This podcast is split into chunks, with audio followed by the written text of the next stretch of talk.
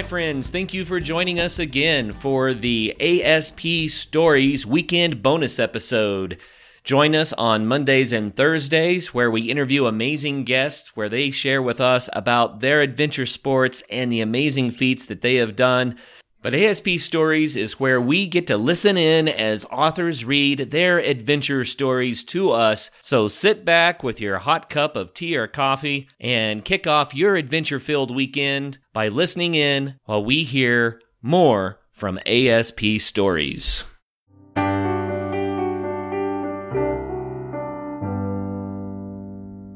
Greetings, Adventure Sports Podcast listeners.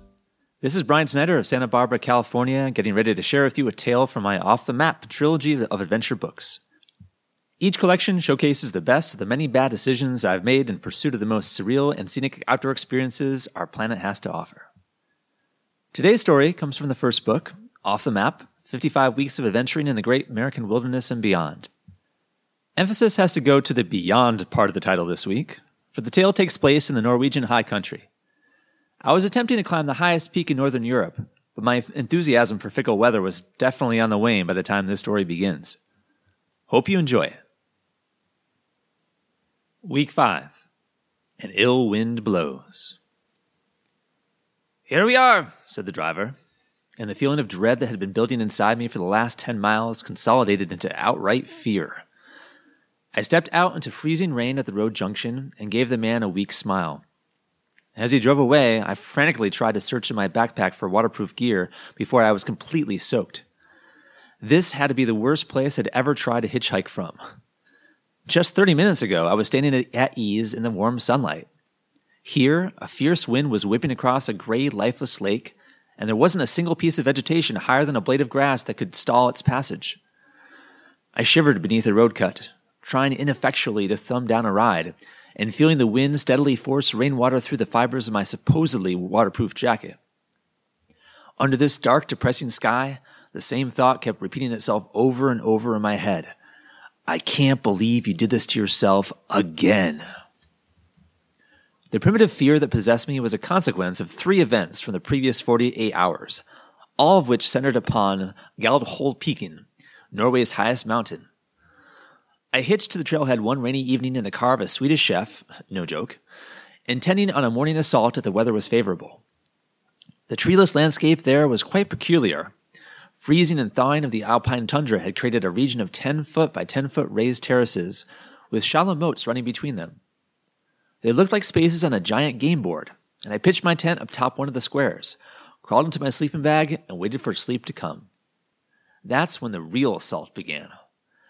A gale came howling down from the slopes of Galdhøpiggen and laid siege to my shelter, pummeling the roof until the tent fabric beat aggressively down upon my head. The aluminum poles slowly bent under the stress, and after two hours of punishment, my tent gave up the fight and laid down submissively before the storm. Even guy lines reinforced with boulders failed to help the tent retain any dimensionality. I ended up wrapped like a burrito inside nylon fabric, I was unable to sleep until the storm subsided at 6 a.m., despite wearing earplugs. At least it didn't rain. Galdhøpiggen was still shrouded by clouds the next day, but I was determined not to spend another night at this elevation, so I set off regardless. Climbing Norway's highest mountain involves crossing the Styggebreen dangerous glacier. Dangerous because of the deep cracks that develop in its surface and become covered by snow in wintertime. A trailhead sign warns under sufficient weight, the snow bridges collapse and you fall into the crevasses. If you are not secured by a rope, you will fall until your head gets stuck between the ice walls 50 to 20 meters down in the crevasse. And if that isn't enough, some survive such falls, but not for very long, for cold water runs down the walls and you will freeze to death quickly without help. Well, considering that 150 people had been guided to the summit earlier that day, I figured that the safest path across the glacier would be easy to locate and follow. The wind was savage as I approached Styggebreen Glacier, but I wasn't in the mood to be bullied by it any longer. For the first part of the crossing, my boots kept breaking through a thin layer of snow and falling into pools of slush. Soon they were thoroughly saturated. The crevasses I encountered were all narrow and avoidable, thankfully, so the real challenge was maintaining my focus while being completely surrounded by the color white white snow, white fog, everything. My eyes were starved for contrast. So when I glimpsed the black rocks of the summit ridge, I was relieved, far more than when I reached the cold, rain lashed summit itself. After that questionable exercise, I was determined to camp at lower elevations below timberline where the wind wouldn't be as fierce.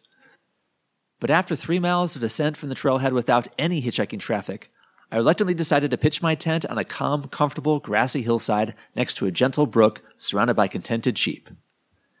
At midnight, I bid them good night and quickly fell asleep, exhausted. Thus lulled into complacency, the attack at 2 a.m. was doubly frightening to me. High winds barreled into my tent, flattening it completely so that I could feel the impact of every raindrop against my face. I tried to hide at the bottom of my sleeping bag, but one peek outside the hood convinced me that I could not afford to act childishly and ignore what was happening. Puddles were forming inside the tent. This was a survival situation. I had to start bailing now. Rain was pouring in everywhere, and I had to sacrifice clothes to soak up water while simultaneously fighting the collapsing ceiling. I needed to hold out for as many hours as I could, at least until daylight, so I could entertain the hope of getting a ride off this accursed mountain. In the meantime, however, I knew that my wet sleeping bag was inexorably pushing me towards a state of hypothermia. Just before that critical time arrived, I stopped bailing and began to painstakingly organize my gear, even as the tent simultaneously tried its best to squash and suffocate me. Every task, such as finding and putting on long underwear, was a major victory in these conditions. Finally, at 5 a.m., I was prepared to flee the scene. With a pack full of saturated clothing and with the generous assistance of a milk delivery truck, I was able to descend into the valley and seek out a washing machine and dryer. Small wonder that I panicked when dropped off later that day in the midst of another rainstorm. It felt like a reoccurring nightmare.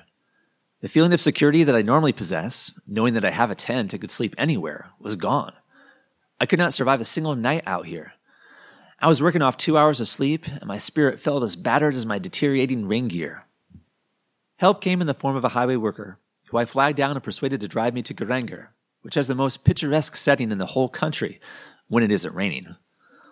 I paid for a campsite that night, just to have a dry place to cook dinner, but the following evening, I hunkered down onto a cliffside perch, my tent pitched in a blueberry patch about 2,000 feet above a fjord in the terraced town of Geiranger. Vindication came with the morning. For the first time in 10 days, the sky was cloudless, and I was breakfasting on cereal with blueberries while looking down upon a scene from the most popular postcard in Norway. The cascades of the Seven Sisters tumbled down the opposite cliff before mingling with the blue waters of Geiranger Fjord, and the sight brought joy to my weary soul. I had outlasted the wind, the rain, the cold, and the loneliness of the stranded hitchhiker. Time to soak in the sunshine for a change. Hey, friends, thank you. Thank you for all you do to keep the Adventure Sports podcast alive and well. You listen to our amazing guests. Thanks for that. You join our Facebook group and you share your adventures. That's awesome. You join our ASP members community for discounts and to support the show. Very cool. You donate to our Patreon site. Right on. But most of all, thank you for believing in the show. Thank you for joining with us to reach others to share the great stuff that adventure sports bring. We believe that adventure sports help people to live richer, more fulfilling lives. We believe that the Adventure Sports podcast is making a positive impact in the world through physical health, emotional health, environmental health, and relational health. We have set the challenging goal of doubling our listener base by February the 28th. Wow. Really? After nearly three years, we want to double the number of listeners in just a few weeks? You bet. And you make it possible because you believe in ASP. Thanks in advance for sharing the dream of a healthier, happier world by telling your friends about the Adventure Sports Podcast. Let's double the good. Together, we can do it. It's official. Winter has arrived, and Bentgate Mountaineering is prepared to help you get ready for your epic winter. Come check out the latest in alpine touring, telemark, NTN, and splitboarding gear. They have brands like Black Crows, DPS, Dynafit, G3, Icelantic, K2, Tecnica Blizzard, Arc'teryx, Mammoth, Salomon, Voile, Neversummer, Jones, and BCA. And you do need to be safe out there. Bentgate has the latest in avalanche safety gear. They have beacons, airbags, shovels, and probes, and they're ready to help you educate yourself on snow safety. They also rent out gear so you can get your skis and your boots there as well as your avalanche safety equipment. What's more, they also have free demo ski days at local resorts so you can try out the latest gear. Now, how much fun does that sound? So swing by Bentgate in Golden, Colorado, or go to bentgate.com to find your new gear, as well as to get updates on all of their events. You know, we might be smack dab in the middle of winter these days, but spring is really just right around the corner. Make sure you've got one of our lightweight camp stoves ready to go in your pack for when the weather starts turning warmer. Both the 180 stove and the 180 flame are designed to burn the abundant wood fuels you find on the ground instead of requiring you to haul in heavy, messy camp fuels. Take a minute to head on over to our site at www.180tack.com to check out these American made stoves that are built to last. You'll be helping us and you'll be helping the Adventure Sports Podcast. Thanks, guys.